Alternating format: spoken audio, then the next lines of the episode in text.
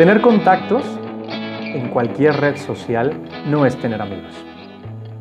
Aunque sí puede ser el inicio de una amistad, sin duda. Muchas redes sociales han utilizado la palabra amigo como sinónimo de contacto. Y quizá esto ha podido propiciar cierta devaluación del término. Porque es cierto que, el concepto de amistad varía según la red social y según el usuario. No podemos decir que es lo mismo un amigo en Facebook que un contacto en, LinkedIn o un follower en, en Twitter. Me parece que sí que revisten diferentes tipos de relaciones. Cada red social propone algo distinto y uno como usuario es quien decide qué grado de amistad quiere otorgar a uno o a otro contacto. Porque yo creo que todos recibimos solicitudes de amistad de personas que no conocemos o que creemos no conocer. Yo al menos si veo que no tengo suficientes amigos en común, difícilmente los acepto.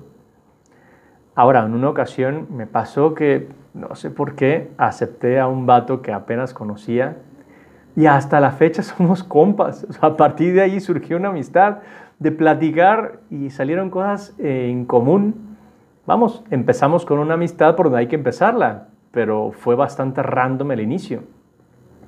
Hay otros que deciden no otorgarle a ese desconocido el privilegio de ser su amigo.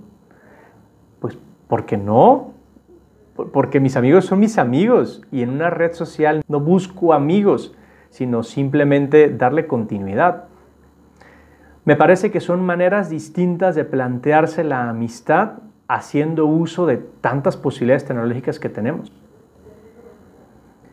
Ana María Romero nos recuerda que lo que de verdad importa en la amistad es la calidad de los amigos y no la cantidad. Por eso no tiene mucho sentido identificar la popularidad de las redes sociales con la amistad verdadera, porque son cosas esencialmente distintas. Y a veces nos lo podríamos plantear así, pero siendo muy realistas, amigos, amigos, amigos, pocos. Nada que ver con los 300, 500 o 1600 amigos seguidores o lo que sea que podamos tener en una red social. Porque es curioso, a pesar de tantas veces que hemos hablado del término amigo, no habíamos hablado tampoco de su etimología. Viene de la palabra latina amicus, que surge de amare.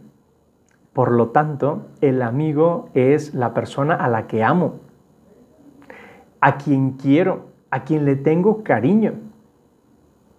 ¿Puedo decir que todos mis contactos en las redes sociales cumplen este requisito? La verdadera amistad se fundamenta en el trato real y tiene necesidad de él, además del virtual. Las redes sociales sin duda pueden ser un gran apoyo en la amistad, pero no pueden sustituir a la persona.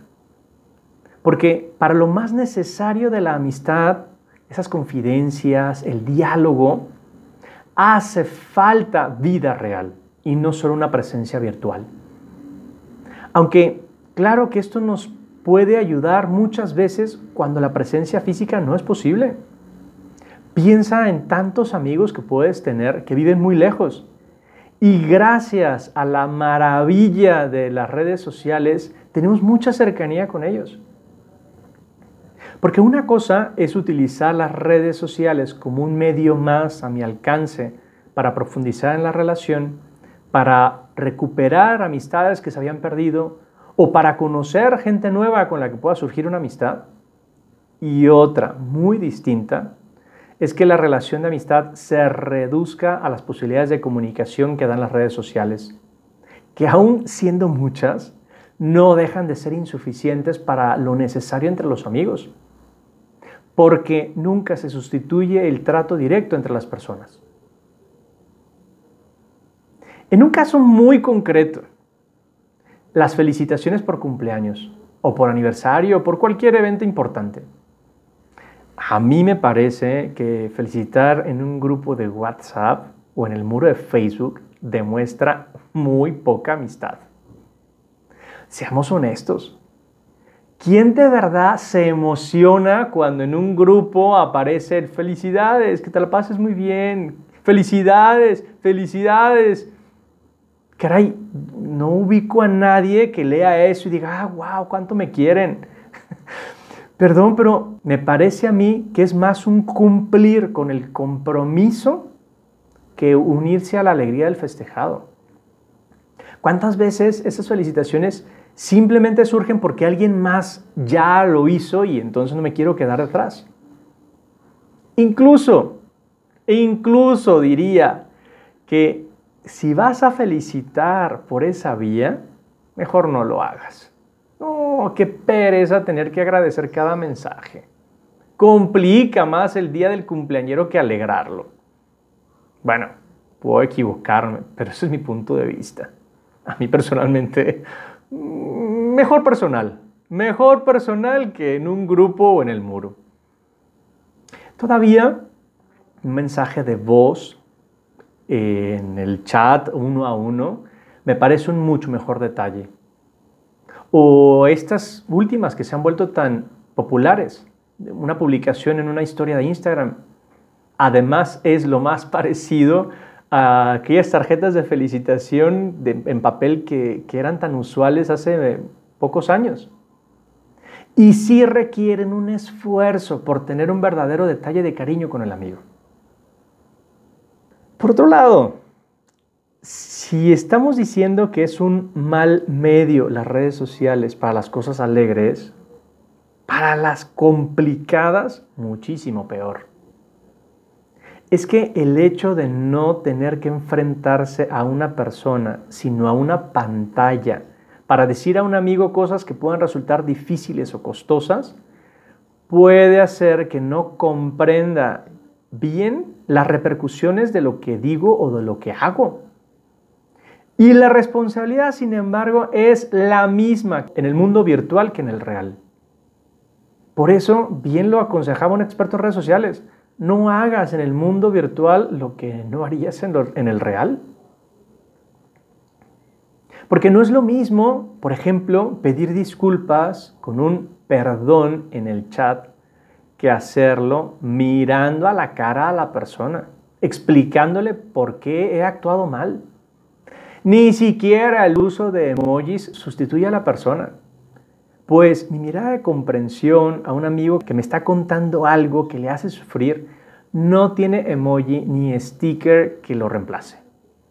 Como tampoco lo hay para expresarle la alegría que me puede dar el que haya recibido una buena noticia. Porque mi forma de expresar alegría es la mía, distinta de por sí a la de cualquier otro. Y desde luego, irreductible a un happy face bajado de la red.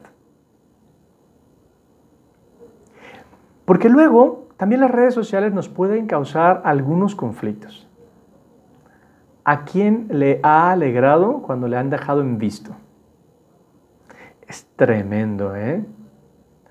Y en algunos casos puede parecer el fin de una amistad. Porque a veces puede ser un accidente. Puede ser que no puse atención y dejé pasar la conversación. Y el problema es que el otro no sabe las razones. En otras ocasiones es porque no quiero contestar en este momento. Y es esa falta de valentía para enfrentar las cosas. Piénsalo, si eso fuera a la cara, no habría manera de dejar en visto que no fuera una grosería. Dejar en visto es decirle al otro, no me interesas.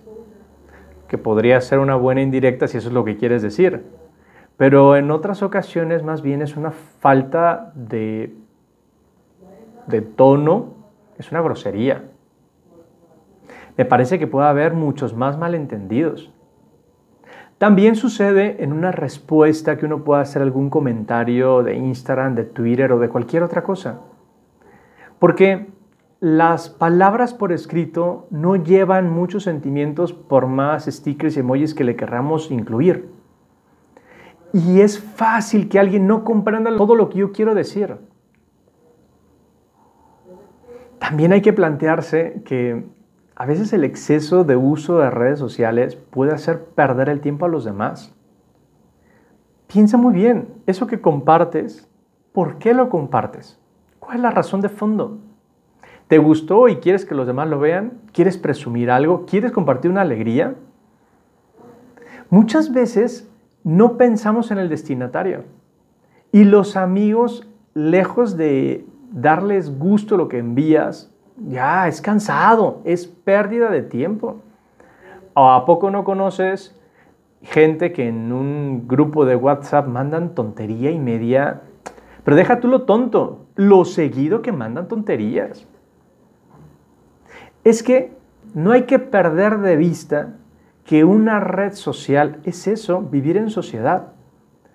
Y la base de una sociedad en buen plan es la amistad. Tendría que plantearme si de verdad quiero ser amigo en el momento en que comparto algo en una red social. Por eso, para finalizar, hacernos esta pregunta. ¿Las redes sociales son beneficiosas o contraproducentes para la amistad? Bajo mi humilde punto de vista, creo que son muy beneficiosas, a pesar de todo lo que he dicho hasta el momento. Porque nos permiten mantener relaciones más intensas con nuestros amigos. También mantener contacto directo con aquellos que no tenemos físicamente próximos. Nos facilita también el intercambio de contenidos de interés común que nos unen más a nuestros amigos, porque incluso les conocemos más por el tipo de cosas que comparten. Y es bien interesante darse cuenta de lo que piensan o de qué traen en la cabeza. En definitiva, me parece que potencian nuestras relaciones de amistad. El reto, que sí que lo tiene, pasa por evitar la confusión entre la amistad real y la amistad virtual. Lo que no deja de ser sinónimo de la palabra contacto. Hay que aprovechar el contacto que se puede tener en cualquier red social, pero también hay que tener mucho cuidado de que no sustituya a lo que es verdaderamente importante entre los amigos. Las cosas que valen la pena, las cosas que importan, se dicen a la cara.